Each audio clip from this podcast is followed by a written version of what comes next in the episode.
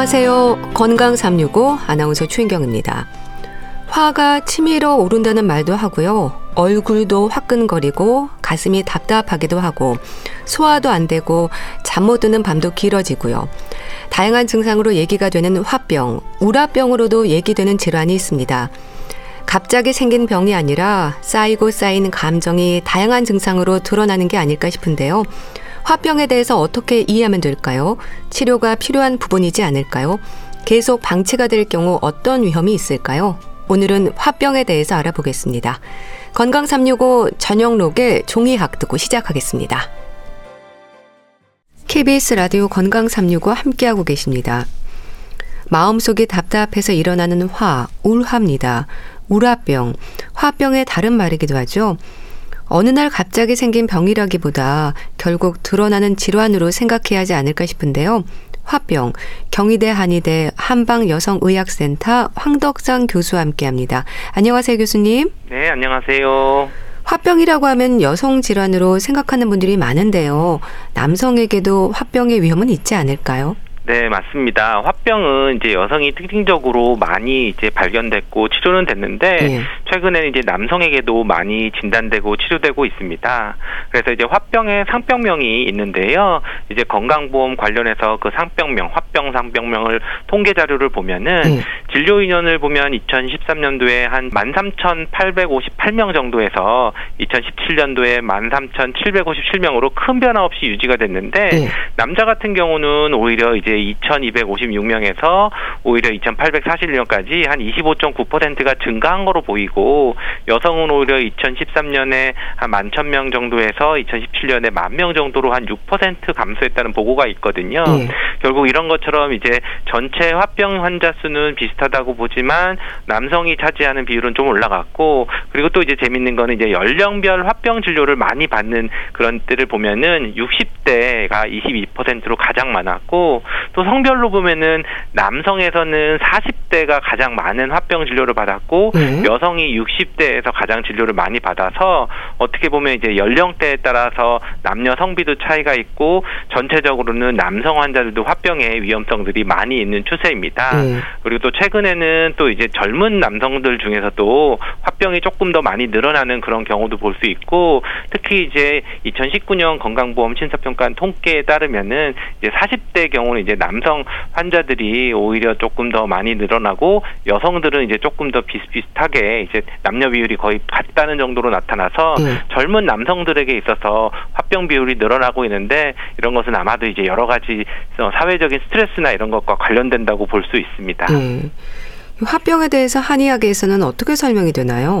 네, 한의학에서는 이제 정신과 신체를 좀 분리하지 않고 같이 볼 수 있다는 그런 심신의학적 개념을 이제 계속 유지를 하고 있거든요. 네. 결국 이제 화병이라고 하는 것이 이제 정신적인 질환과 어, 신체적인 그런 증상들이 같이 나타나는데 그런 것이 이제 한의학의 기본적인 건강에 보는 인식이 같이 볼 수 있어서 그 어떻게 보면 심신 이론론적인 그런 인간관을 간지했던 한의학의 장점들을 나타날 수가 있어서 한의학에서는 어떻게 보면 이제 화에 해당하는 거 우리가 어그 스트레스를 받거나 짜증이 나거나 화를 낸다고 할 때 그 화와 불화자를 쓰는 화가 동일시되는 그런 몸 상태여서 네. 그런 화병이 우리 여러 가지 신체적인 거나 정신적인 거나 내분비적인 거나 영향을 미쳐서 나타나는 질환으로 보고 정신과 육체를 다 같이 치료하는 그런 쪽의 질환으로 보고 있습니다. 네. 이렇게 우라병으로도 불리지 않습니까? 우라가 치민다는 표현을 생각하면 치밀어 오르는 감정이 위험 증상인가 보죠? 그렇죠. 아무래도 이제 특징적으로 나오는 게 뭔가 북받쳐 오른다, 뭔가 가슴 속에부터 이제 올라오는 그런 증상들을 얘기를 많이 하게 되는데요. 네. 결국은 이제 화병이라고 하는 것은 여러 가지 문제들이 우울이나 불안이나 또는 분노 이런 부정적인 감 정서 중에서 이런 것들이 이제 장기적으로 나타나서 뭔가 신체적으로 이제 나타나게 되는데 우리가 이제 예를 들면 노심초사 뭔가 애간장을 태운다 뭐 화를 속을 끓인다 뭐 이런 걸 했을 때 그 화의 특성이 우리 목화토금 목화토금수 중에 이제 화 불에 해당하는 것들은 위로 불꽃 화의 기운들 또는 위로 올라오는 것들의 그런 특성을 이제 표현하는 그런 어, 의미도 될 수 있어서 예. 증상 증상들이 이제 뭔가 위로 이제 치밀어 오르는 그런 느낌이어서 어 우리가 이제 질병이 스트레스나 이런 상황에서 이제 오래 있었을 때 어떤 감정적인 것이 위로 올라오고 또는 이제 분노를 억제를 못하고 또 참을성이 부족하지 못하고 화가 위로 올라오는 그런 네. 치밀어 오르는 증상들로 나타나고 그와 관련되는 여러 가지 신체적인 증상들이 나타나는 게 화병, 우라병의 그런 증상들로 볼 수 있습니다. 네. 보통 수족냉증은 음이 강해지는 것이고 화병은 양이 강해지는 병이라고 하잖아요. 음과 양의 기운에 대해서도 좀 설명을 해주세요. 네, 우리가 한의학에서 보통 얘기를 많이 할 때 어, 화가 어떻다, 음이 어떻다, 또는 오, 오행이 어떻다, 오장육부가 어떻다 이러한 어, 예전 전통적인 그런 동양 철학적인 용어들을 같이 쓰는데 네. 이런 거를 이해를 할 때는 생리적인 음양이 있고 또는 병리적인 음양이 있다 이렇게 볼 수도 있습니다. 결국 이제 음이라고 하는 것은 우리가 수분에 해당하는 거, 물에 해당하는 거 또는 그늘에 해당하는 거 이런 것처럼 뭔가 차갑고 뭔가 안정적 이고 정체되는 거라면 화라고 양이라고 하는 것은 뭔가 돌릴 수 있고 햇볕에 있고 또는 낮에 해당하는 거고 여름에 해당하는 것처럼 이렇게 볼 수도 있어서 이 두 가지의 개념들이 나뉘는데 중요한 것은 이게 항상 어 많으면 좋다, 적으면 나쁘다 또는 뭐 많으면 이런 문제가 생기는 게 아니라 음양이 조화가 되는 것이 굉장히 중요해서 음. 어떻게 보면 이제 수족냉증이 음이 강하다고도 볼 수 있지만 수족냉증이 양이 약해졌기 때문에 올 수도 있는 거고 화병이 양이 강해져서 왔다고 생각할 수도 있지만 화병에서 오히려 음이 적어져서 부족해져서 오는 허증의 개념들이 같이 있는 거거든요. 결국은 우리가 몸에 병이 올 때는 음양이 한쪽으로 치우치거나 두 개가 균형이 깨지는 그런 상태가 오는 것이 이런 병의 원인이 될 수 있어서 네. 어떤 병의 이런 증상의 특징적인 것뿐만 아니라 한의학적인 변증을 통해서 실제로 이게 불이 있는 건지 실제로 또는 수분이 넘치는 건지 오히려 거꾸로 불이 부족한 건지 또는 수분이 부족한 건지 이런 거에 따라서 처방들이 달라지고 네. 그런 것들에 대해서 치료를 하는 것이 한의학적인 특징이 될 수 있습니다. 네. 그럼 화병의 증상 환자들은 주로 어떤 표현을 하나요? 네, 앞에서도 말씀하셨지만 화가 치밀어 오르는 증상. 네. 우리가 열감이 있으면서 뭔가 위로 확 뻘개진다든지 또는 그러면서 이제 감정적인 억울함이나 뭐 분노감 또는 이제 상열감 그러면서 치밀어 오른다는 거는 이제 가슴이 답답하거나 뭐 인후부나 목 부위에 뭔가 덩어리지 뭐가 탁 걸리거나 막히는 증상이나 또는 입이 자주 마르거나 이러한 증상들이 나타날 때 일반적인 그런 화병의 그런 신체적인 증상이라고도 얘기할 수 있고요. 네. 이런 것과 더불어서 뭐 갑자기 뭐 분노가 치민다든지 뭐 화를 참지 못한다든지 그러면서 이제 또 가슴은 뜨거운데 또 오히려 또 손발은 차가운 것들을 호소하게 되면은 이선 어, 화병은 좀 그렇게 나타나는 게 아닐까라고 의심을 해볼 수가 있고요. 네. 기본적으로 이제 화병에 잘 걸리시는 있는 분들 보면 너무 좀 참기를 잘하고 음. 자신의 감정을 잘 적절히 표현하지 못하고 네. 좀 소극적이고 내성적인 성격 분들을 가지면서 평소에는 잘 드러나지 않다가 이게 계속 누적이 되고 뭔가 참고 참고 하다가 이제 갑자기 이런 것들로 감정적인 거로는 변화가 없지만 신체적으로 확 나타나서 혼자 이제 얼굴이 붉거나 뭔가 목에 걸렸거나 그래서 오히려 다른 질환 뭐 소화장애나 다른 어뭐 음립성 식도염이나 뭐 다른 것들로 의심 되지 않을까 싶지만 또 검사해 보면 이상이 없는 그런 상태일 때 네. 화병들로 볼 수도 있습니다. 어떤 면에서는 화병은 이제 분노를 억제해서 생기는 이제 분노 증후군이기 때문에 네. 사람에 따라서는 어떤 스트레스로 이제 심해져서 나타나는 그런 정신과 질환이 조금 더 우선이 나타나는 경우도 있고 또 이제 신체적인 것으로 또 좀 더 많이 나타나는 경우들이 있어서 네. 또 그런 증상들은 개인적인 차이가 좀 나타날 수도 있습니다. 네. 특히 갱년기에 화병까지 더해지면 증상은 더 심하겠어요. 그렇죠. 이제 가장 이제 그런 화병과 비슷한 그리고 갱년기 증후군으로 예전에 몇십 년 전만 해도 주로 나타나는 것들이 이제 화병 증상으로 오셨다가 뭐 네. 갱년기로 진단받거나 이러는 경우들도 많이 있어서 공통적으로 나타나는 게 이제 상열감입니다. 그러니까 위로 얼굴이 뻘개지고 뭐 땀이 나면서 계속 열이 화끈거리는 그런 상열감이 나타나거나 또는 이제 갱년기가 되면서 갑자기 짜증을 잘 내거나 뭐 버럭버럭 화를 내는 경우들이 있거든요. 평소에 그렇게 착하고 성격이 좋았던 분들이 갑자기 갑자기 어느 날 이유 없이 뭐 버럭버럭 화가 나는 이런 것들이 갱년기와 화병의 공통점으로도 볼 수가 있는데요. 네. 그렇지만 이제 이 갱년기라고 하는 것은 그 특정 연령대가 되죠. 우리나라 나이로 평균 뭐 49에서 50세가 됐을 때 폐경이 되면서 이 전후로 해서 이런 증상들이 나타나면 갱년기가 되지만 화병은 이런 거와 무관하게 나타나게 되고 그리고 또 갱년기는 또 딱히 스트레스나 이런 거 받는 데가 걱정이 없이 다 괜찮은데도 갑자기 그런 갱년기 증상이 나타나는 반면에 네. 화병은 그동안 이제 누적될 수 있는 그런 스트레스 조건들이 오래 지속돼서 나타나는 증상으로 볼 수 있어서 증상만으로는 구별을 못하지만 여러 가지를 참고를 해서 보면 네. 갱년기와 좀 다른 화병으로 나타날 수가 있습니다. 네. 그런데요, 이 화병은 병인가요? 증후군인가요?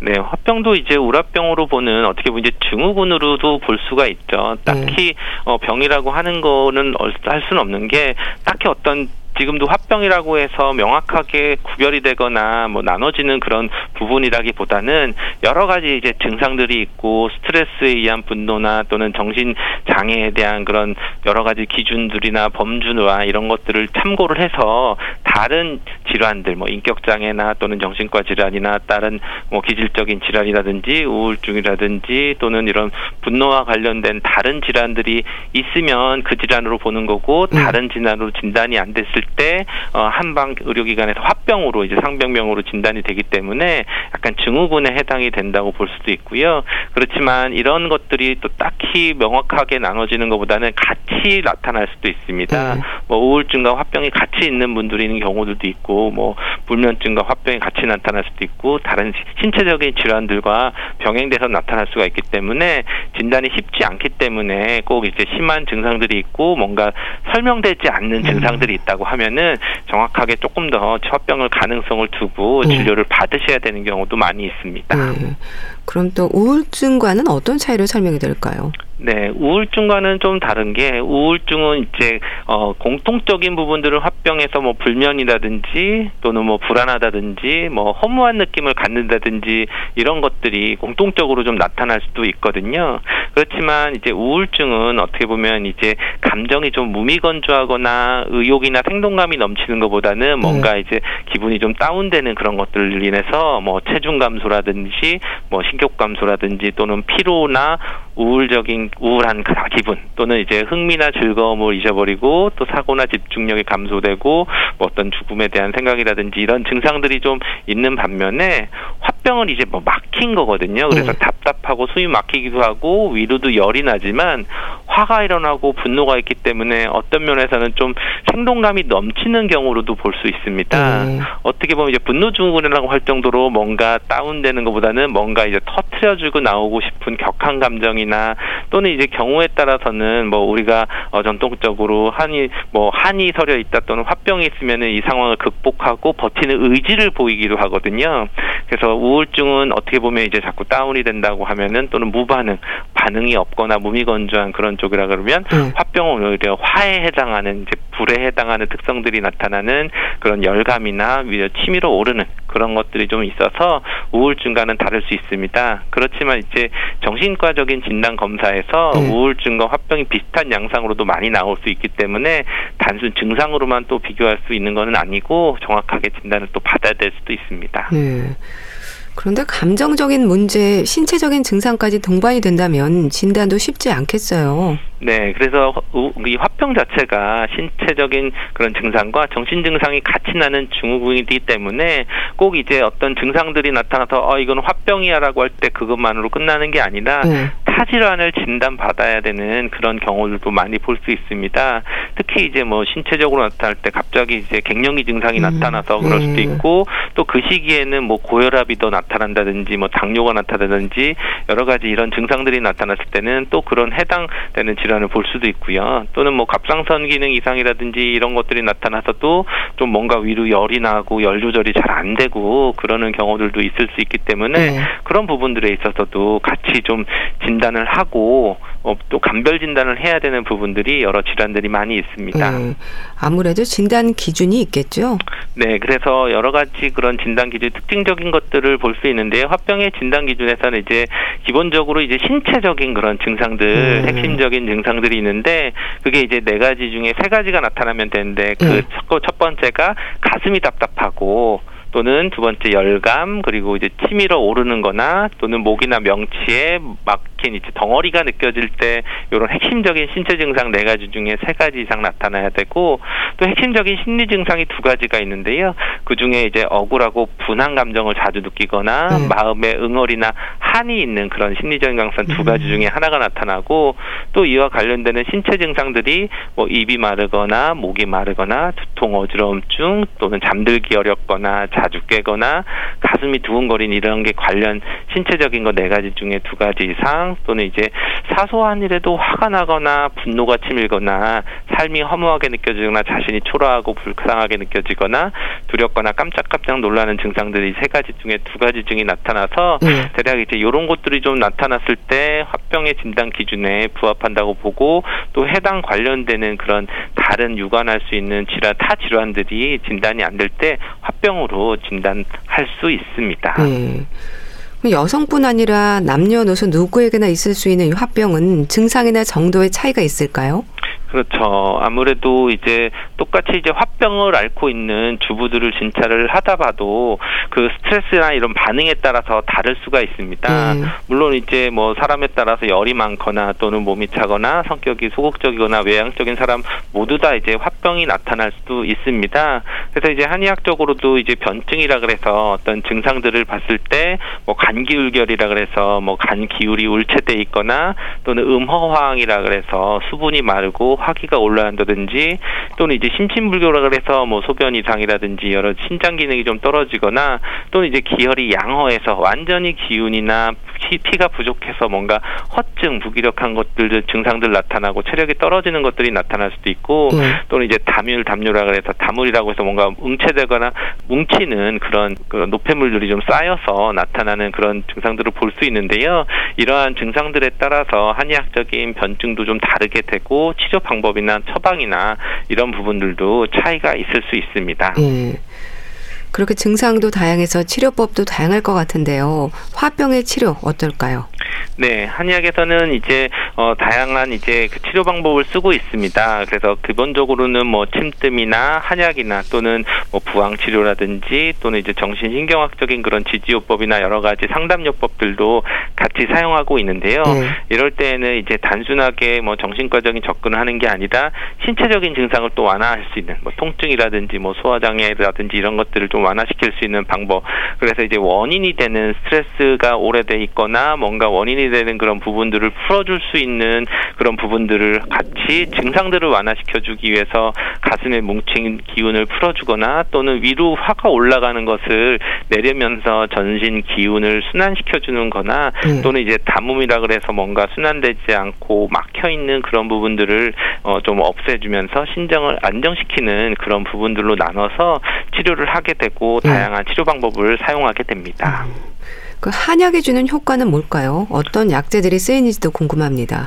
네, 기본적으로 한약에서는 이제 기는 양을 움직이는 이제 화가 되기 때문에 화를 내려주고 담을 시켜주고 뭔가 막힌 거를 뚫어준다 그런 치료 방법이 돼서 예. 결국은 이제 그런 담음을 찌꺼기를 없애주는 그럴 때는 이제 바나 진피 같은 순기제를 쓰게 되는 거고 또 이러한 것들이 비위 기능이 약하면서 기운이 떨어져서 오게 되는 경우는 보호해주는 그런 기운을 보강해주는 뭐 환기나 인상 잠도 들어갈 수도 있고 또 마음이 불안하거나 또 잠을 못 자거나 할 때는 뭐 백복신이나 원지 석창포 같은 그런 어 약들을 쓸 수가 있는데요. 네. 결국은 이런 것들이 한두 가지 약으로 쓰는 게 아니라 체질을 보거나 또는 변증을 통해서 특히 이제 뭐 어떤 증상들이 우선이 되느냐 이런 것들에 맞춰서 한약을 치료를 하고 기본적으로 순환도 시켜주고 허한 거는 채워주고 좀 막힌 거는 뚫어주는 그런 것을 조합하는 그런 처방으로 사용을 하고 있습니다. 네. 침 치료와 뜸은 어떨까요? 네, 침 치료가 어떻게 보면 가장 순기시켜주는 기운이 뭔가 막혀 있고 이런 것을 뚫어주는데 가장 이제 좋은 치료 방법이 될 수 있습니다. 그래서 이제 가슴이 답답하고 뭔가 목에 막혔을 때 같을 때는 이제 약물도 되어 있지만 침을 치료를 하면은 이제 조금 즉 억지적으로 그런 효과들을 볼 수도 있고 답답한 게 뭐 이게 좀 뚫리는 그런 느낌도 있어서 침 치료를 하고 나면은 이제 잠도 저녁에 좀 더 편하게 잘 수 있는 그런 증상들도 있을 수 있고요. 네. 그리고 이제 각종 나타나는 소화장애 복부 증상이라든지 또는 뭐 우울감이나 불안감 이런 것들의 정신 증상에도 침 치료는 효과가 있고 또 이런 부분들을 또 같이 보충시켜 주면서 조화롭게 해주는 그러한 조화시키는 기본 치료로서 침이 매우 효과적으로 쓰이게 되고요. 그리고 뜸 치료라고 하는 것은 이 침의 효과에 더불어 온열 작용들이 되어 있는데 화병이 이제 상부 쪽에는 열이 있지만 실제로 이제 수족냉증처럼 하부 쪽에는 굉장히 차가운 증상도 같이 나타나는 경우들이 많이 있거든요. 네. 이게 바로 이제 음양이 불균형해진 상태이기 때문에 이런 불균형을 잡아주기 위해서는 이제 하체 쪽으로는 따뜻한 뜸 치료를 해서 오히려 어 뭔가 순환되고 음양이 위아래 균형을 찾아주는 그런 효과도 있는 것이 뜸 치료가 됩니다. 음. 도움이 되는 지압법도 있다고 들었습니다. 네, 가장 이제 유명한 게 이제 가슴치기라고도 볼 수 있는데 네. 우리가 이제 전중열, 뭐 단중열이라고 하는 자리가 있습니다. 이것은 이제 양젖꼭지 가슴에서 이제 양젖꼭지 사이 중앙에 어 어떻게 십자가로 딱 선을 그었을 때 정중앙에 해당하는 자리가 이제 단중혈, 뭐 전중혈이라고 했던 그런 자리인데요. 이 자리가 보면은 이제 눌렀을 때 오히려 이런 화병이 있을 때는 심한 압통점으로 느껴져서 진단점도 되지만 네. 이 부분을 좀 가볍게 지압을 해주거나 살짝 이렇게 두드려주는 그런 쪽으로 하거나 해도 오히려 이제 그런 가슴이 답답한 증상들을 좀 어, 이완시킬 수도 있거든요. 그래서 어떻게 보면 이 부분 전중혈을 좀 눌러주거나 아니면 이제 지 기압을 해서 완화시켜 주거나 네. 이런 쪽이 되고 또 이렇게 하면서 우리가 약간 한숨쉬기라 그래서 네. 한숨을 같이 해서 좀 심호흡을 해서 어 이게 횡격부에 있는 근육들을 좀 이완시키게 해줄 수 있는 것도 이제 그런 같이 지압을 하면서 도움이 될 수 있는 방법이 될 수 있습니다. 네. 그렇게 눌리고 막히는 감정의 화병은 치료가 필요한 거겠죠. 그렇죠. 우리가 어 감정적인 어 증상들이 심할 때에는 이제 약물이나 또는 침치료, 뜸치료도 있지만 예. 어떤 상담이나 이런 한방 신경정신과 전문의를 통해서 그런 한방 정신 요법 이런 것들을 볼 수 있는데 이랬을 때는 이런 면담 통해서 뭐 발병 동기라든지 또는 환자의 대처 방식 또는 환자의 성격이라든지 또 주변 사람들과의 어떤 역학 관계나 스트레스가 왔던 그런 연관성들을 보게 되면은 이런 것들에 대해서 파악해 나가는 과정에서 치료 동기도 부여할 수도 있고 지지를 해줄 수 있는 여러 가지 그런 느낌들이 있어서 특히 이제 우울 불안 같은 정신 증상 개선에 있어서는 네. 이런 한방 정신요법이나 우리가 상단요법이나 이런 것들이 꼭 필요하거나 도움이 될 수 있습니다. 네. 나도 혹시 화병인가 자가 진단할 수 있는 방법도 있을까요? 네, 아무래도 화병의 진단의 핵심은 신체적인 증상이 네, 네 가지. 가슴이 답답하거나 이제 위로 열감이 치어 오르는데 그게 뭔가 이제 북받쳐서 치밀어 오르는 느낌들이나 음. 또 그러면서 목에 맥이라고 해서 목이나 명치에 뭔가 딱뭐 걸려 있어서 이게 걸려 있는데 뭐 뱉어도 뱉어지지도 않고 뭔가 답답한 그런 증상들이 있으면 네.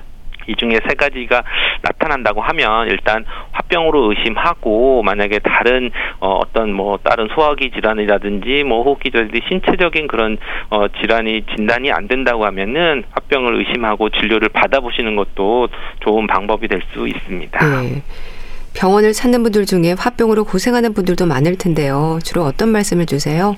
네, 화병은 이제 울화병이라고 하는 것처럼 오랫동안 어, 어떤 스트레스나 또는 본인의 있는 문제들을 풀지 않고 묵히고 쌓아뒀던, 그러니까 표현하지 않고 뭔가 이렇게 키웠던 그런 부분들이 더 강합니다. 네. 누구나 스트레스는 받을 수 있고 그리고 그거에 대해서 반응하는 거는 너무 자연스러울 것이기 때문에 오히려 이런 화병도 또한 이런 스트레스를 잘 관리를 해주고 풀어낸다고 하면은 예방도 될 수 있고 잘 치료가 될 수 있습니다. 네. 그래서 이런 화병들을 예방할 수 있는 그런 방법은 화병이지만 화를 잘 내자입니다. 그러니까 화를 내지 않고 참아서 생기의 분노를 억압하는 그런 것이 아니라 여러 가지 그런 상황에서 적절히 화를 잘 내야 되는데 그럴 때는 이제 분노가 폭 오히려 더 심하게 폭발하기 전에 잠깐 생각하지만 그렇지만 좀 정제된 상태에서 어떤 분노를 표현하거나 불만을 표현하거나 억울함을 표현하면서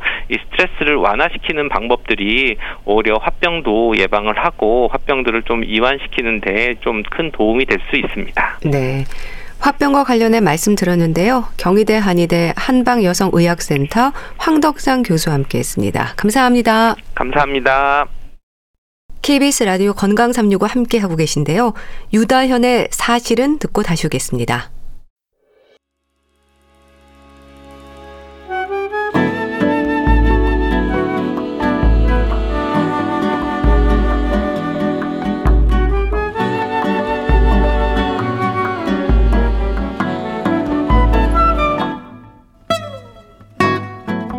건강한 하루의 시작.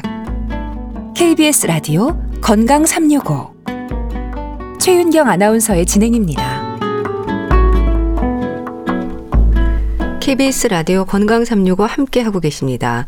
건강 책 정보 북컬럼니스트 홍순철 씨 자리했습니다. 어서 오세요. 네, 안녕하세요.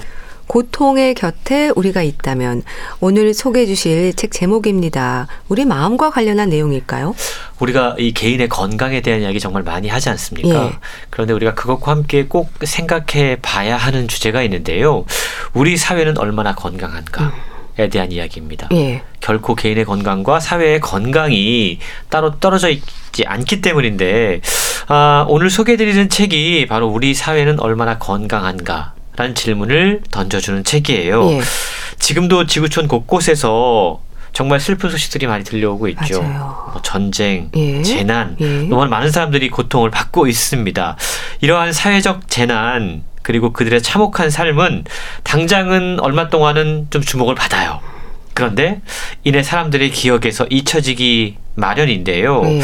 그분들의 고통은 여전한데 우리의 관심은 또 금방 다른 데로 옮겨지는 것이 사실 인지상정인 것 같습니다. 예. 치열한 삶의 현장에서 우리의 공감과 위로가 상처가 있는 그곳에 오랫동안 머물 수 없도록 만들죠. 예. 우리는 각자 처한 자신의 자리에서 삶의 자리에서 먹고 살기 위해서 또 하루하루를 살아내야 됩니다.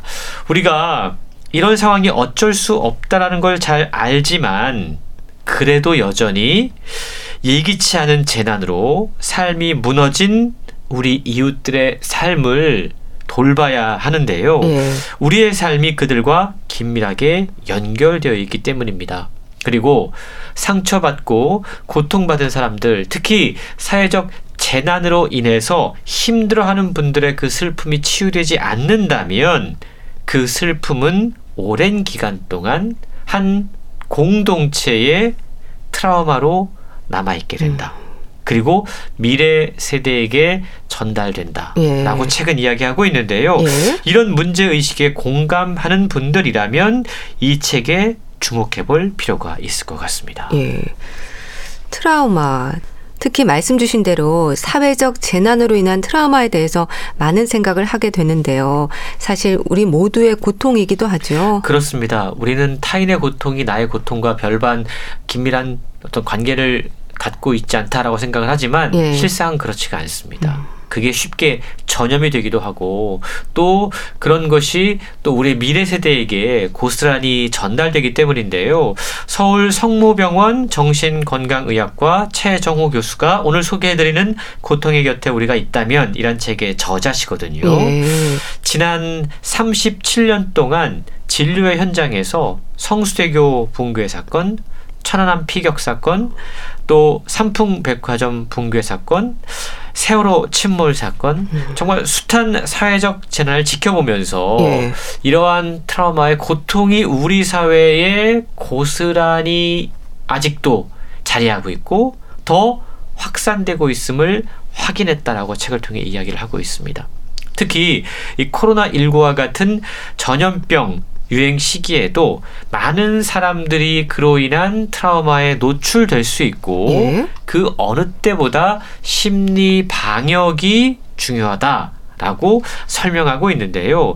실제로 그는 다양한 연구를 통해서 그동안 우리가 겪었던 이 감염병, 이게 정신적인 문제까지 영향을 미친다는 사실을 밝혀냈다고 그럽니다. 예. 메르스 한동안 참 무서운 전염병이었지 않습니까? 예. 이 중동 호흡기 증후군이라고 불렀는데 그 환자 63명을 2년 동안 관찰한 연구 결과에 따르면 이 병을 앓고 나서 만성 피로를 느꼈던 사람은 자살에 대해서 더 많이 생각했던 것으로 확인됐다고 아, 그럽니다. 그렇군요. 사실 우리가 코로나19 감염병은 겪은 지가 얼마 안 돼서 이러한 연구가 아직 많이 나오지는 않은 상황이지만 우리가 중동 호흡기 증후군을 가지고 관찰했던 연구를 보면 어찌 보면 예. 코로나19는 훨씬 더큰 음. 여러 가지 정신적인 위협에 노출될 수밖에 없는 상황이다라는 걸 알 수 있다라는 거죠. 예. 최근이요 코로나19가 트라우마로 다가온 이유를 안전감의 상실 때문이다라고 분석하고 있습니다. 예.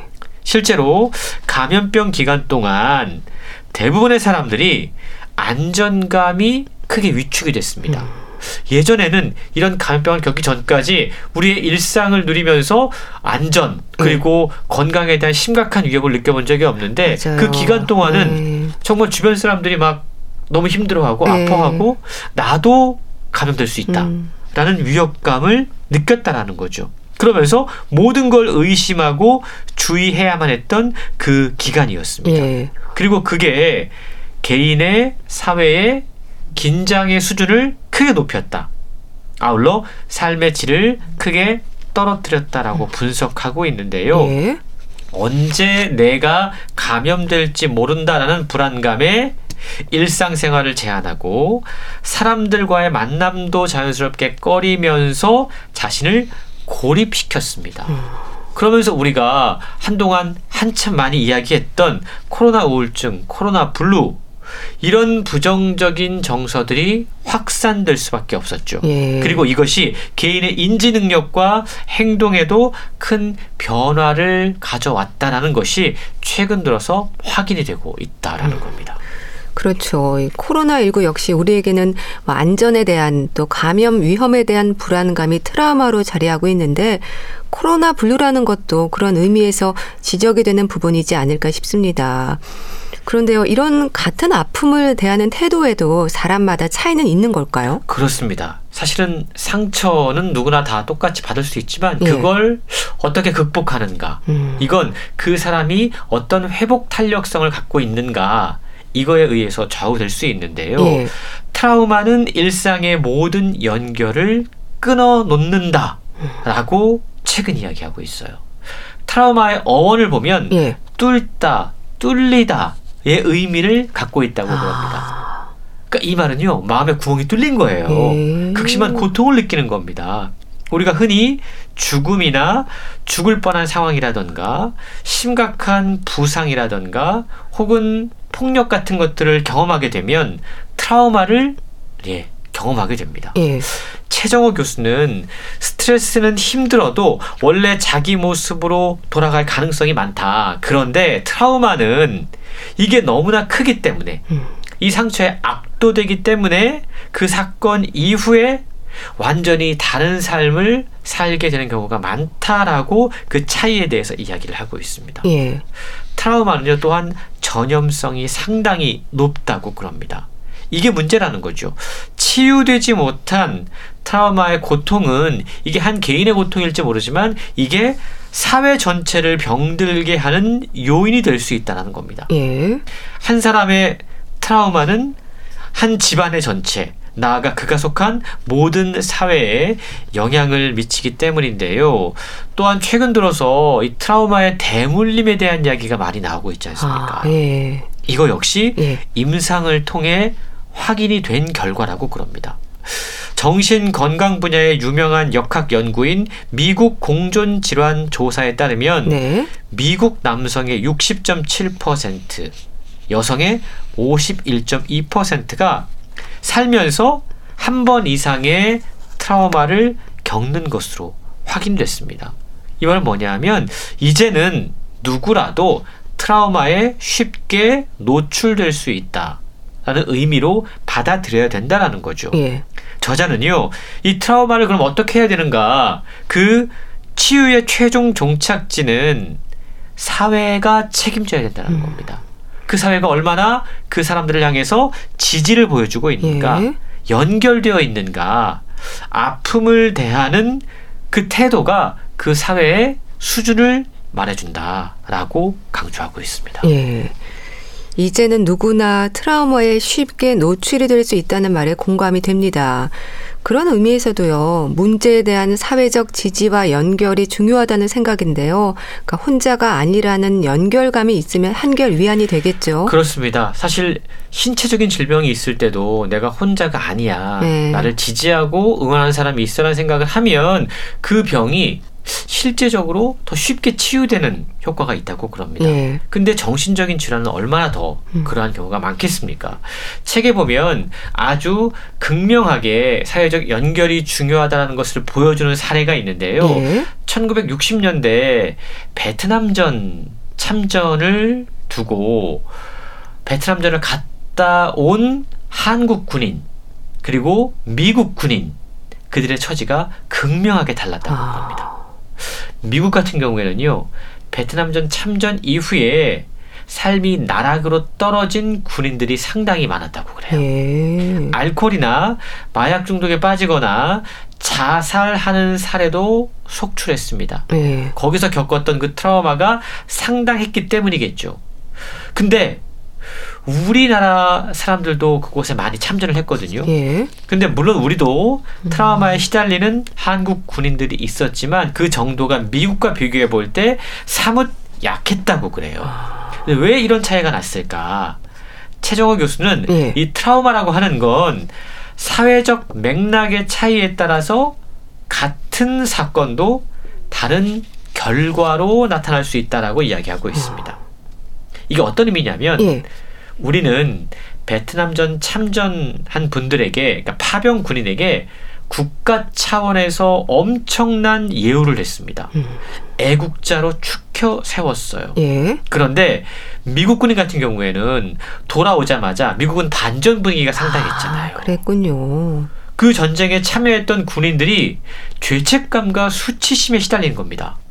우리는 애국자로 추앙을 했는데 예. 미국 군인들은 죄책감과 수치심에 시달리는 그 사회적 맥락에 따라서 큰 차이가 있었다는 거죠.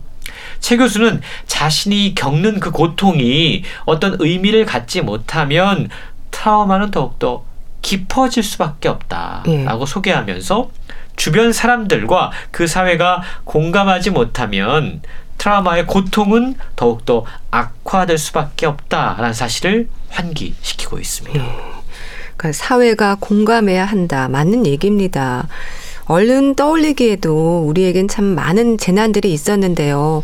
우리 사회가 지금 트라우마 경험자들의 고통에 어떻게 어느 정도 다가가고 있는지 돌아봐야 할 것 같아요. 그렇습니다. 지금 그 말씀이 아마 이 책이 출간된 이유이자 목적이 아닐까라는 생각을 하게 되는데요. 예. 저자는 트라우마 전문가입니다. 근데 그가 바라본 대한민국의 사회는 죄송하지만 아직 정서적으로 후진국에 머물러 있다라고 진단하고 있습니다. 예.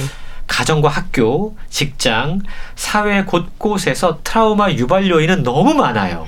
그리고 트라우마에 대한 감수성도 아직 상당히 낮습니다. 예. 우리는 매일 뉴스를 통해서 수많은 트라우마의 고통을 접하게 됩니다. 여러 가지 참사, 산업재해 생존자, 소방 공무원, 지하철 기관사, 또 여러 어, 폭력에 시달릴 수밖에 없는 사람들이 겪는 고통, 예. 그리고 특히 온라인상에서 음, 우리는 네. 얼마나 폭력, 정서 폭력에 노출이 돼 있습니까? 이게 우리 사회의 어두운 그림자를 너무나 잘 보여주고 있다라는 거죠. 얼마나 우리 사회가 어, 이 고통에 대해서 무관심한지 그리고 그 고통을 보듬어 주지 못하는지 이게 결국은 울분으로 드러날 수 있다라고 경고하고 있는데요. 예. 울분이 무서운 거더라고요. 음. 이 울분이라고 하는 건 예. 낯선 정사가 아닙니다. 부당함, 불공정함으로 인해서 우리가 울분을 겪는 모습들을 주변에서 심심치 않게 찾아볼 수가 있습니다. 최정효 교수는 특히 세월호 유가족에게서 나타난 특이점이 하나 있는데 예. 울분의 정서가 너무 높다라고 아. 이야기하고 있습니다. 예. 이 보통의 트라우마 사건은요 공포나 두려움이 선명하게 부상을 하는데 그러니까 공포나 두려움이 가장 큰 감정이라는 거죠. 예. 근데 세월호 유가족에게는 공포나 두려움보다 울분이란 정서가 더 훨씬 높게 나타나고 있더라라는 거죠. 왜 그럴까? 세월호 참사 이후에 생존자와 유가족의 상태를 모니터링하는 코호트 연구가 있는데요. 이게 트라우마 자체도 너무 힘들었지만 이분들을 더 힘들게 했던 건 무지와 편견에 사로잡혀서 막 내뱉었던 막말들이었다고 그럽니다. 아. 혐오였다고 그럽니다. 예. 일부 정치인들이 생각 없이 하는 한마디, 언론의 왜곡된 보도, 무차별적으로 유포되는 유언 비어 이런 것들은 그나마 그 트라우마로 인해서 상처와 고통 속에 있는 사람들, 간신히 버티고 있는 사람들에게 울분이란 요소를 자극했기 때문에 훨씬 더 이분들이 겪는 고통이 더 심각하다라고 분석하고 있는 것이죠. 네. 울분이라는 감정이 더 힘든 것 같아요. 오늘 앞에서 화병에 대한 말씀도 들었는데요. 고통에 이렇게 화까지 더해지면 그게 정말 깊은 상처를 안겨주는 게 아닌가 싶습니다. 그렇습니다. 이 책에 보면 세월호 사건이 일어난 지 3개월 후에 네덜란드에서 벌어졌던 한 참사 이야기가 소개가 돼요. 예. 저도 상당히 낯선 사건이더라고요. 이런 사건이 있었나 싶을 정도로 우리는 너무 쉽게 잊고 있는데 암스테르담을 떠나서 말레이시아 쿠알라룸푸르로 향하던 여객기가 미사일에 격추당하면서 음. 승객과 승무원 298명이 숨지는 사건이 예. 있었습니다. 이 가운데 네덜란드 국적을 가진 사람들의 숫자가 193명으로 가장 아. 많았다고 그래요. 그때 네덜란드의 정부의 대응이 상당히 신속했습니다. 예. 희생자 시신을 수습한 첫 비행기가 네덜란드에 도착했을 때 공항에는 네덜란드의 최고 지도자를 비롯해서 국왕 내외 정부의 모든 부처 강요가 마중을 나갔습니다. 유가족과 함께하면서 슬픔을 애도했습니다. 예. 네덜란드 정부와 국민이 전심으로 애도하는 모습을 보면서 최정일 교수는 그동안 우리 사회가 재난에 대해서 사회적 고통에 대해서 어떻게 대해 왔는지 반성할 수밖에 없었다라고 예. 이야기를 하고 있는데요. 뿐만 아니고 트라우마가 더 심각한 이유는 대물림에 있다. 라고 이야기합니다. 예. 실제로 캄보디아의 킬링필드 경험자를 대상으로 진행했던 연구에 따르면 예. 이 끔찍한 사건이 40년이 지났어요. 근데 여전히 외상후 스트레스 장애라던가 예. 우울, 불안의 증상이 심하게 나타나고 있다고 그럽니다. 심지어 킬링필드를 경험하지 못한 청년층들에게도 간접 효과가 남아서 이 트라우마가 사회적 트라우마로 자리 잡았음을 확인할 수 있었다고 그럽니다. 예. 트라우마를 치료하기 위한 개인적인 노력도 물론 필요하죠. 그리고 연결감을 강조해 주신 것처럼 우리의 역할도 있지 않을까 싶은데 그럼 정신건강의학과 전문의인 저자가 주는 조언은 뭔가요? 책은 고통의 기억을 강조하고 있습니다. 예. 기억하라는 거예요. 음. 기억하지 않으면 고통에서 배울 수 없다고 그럽니다. 독일 베를린에 가보면 곳곳에 슈톨퍼 슈타인이라고 하는 걸려 넘어지는 돌 이란 뜻을 가진 작은 동판이 바닥에 있는 걸 확인할 수가 있습니다. 예. 이 동판의 이름은 걸림돌이에요. 근데 왜 그게 베를린 시내 곳곳에 놓여져 있는가? 그걸 보면서 지나칠 때마다 지난 고통을 되새기자. 라는 의미, 성찰의 의미를 담고 있다고 그럽니다. 예. 트라우마는요, 나를 괴롭힐 수 있지만 우리 앞에서는 작아진다고 그럽니다. 예. 고통 앞에서 힘들고 무서워지는 건 당연하지만 우리가 함께 있을 때 연대감을 보여줄 때 두려움을 넘어설 수 있다라고 설명하고 있는데요. 참사는 앞으로도 계속 일어날 겁니다. 국가나 사회, 공권력에 대한 불신은 계속될 겁니다. 예. 끊임없이 스며드는 환멸감, 각자 도생을 부추길 겁니다. 하지만 최근 그런 상황에도 불구하고 우리라는 단어를 기억하자. 예.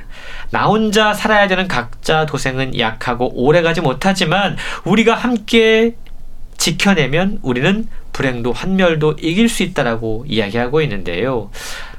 나의 고통 곁에 내가 있다면 너의 고통 곁에 내가 있다면 아. 모든 고통 곁에 우리가 있다면 우리는 이 사회적 재난을 극복하고 다음 세대에게 새로운 세상을 넘겨줄 수 있다라고 저자는 강조하고 있습니다. 예. 함께일 때 고통의 두려움은 넘어설 수 있다. 책 제목을 고통의 곁에 우리가 있다면 이렇게 정한 이유를 알 것 같네요. 잘 들었습니다. 북컬럼니스트 홍순철 씨와 함께 했는데요. 감사합니다. 고맙습니다. 임백천의 마음에 쓰는 편지 보내드리면서 인사드릴게요. 건강365 아나운서 최인경이었습니다. 고맙습니다.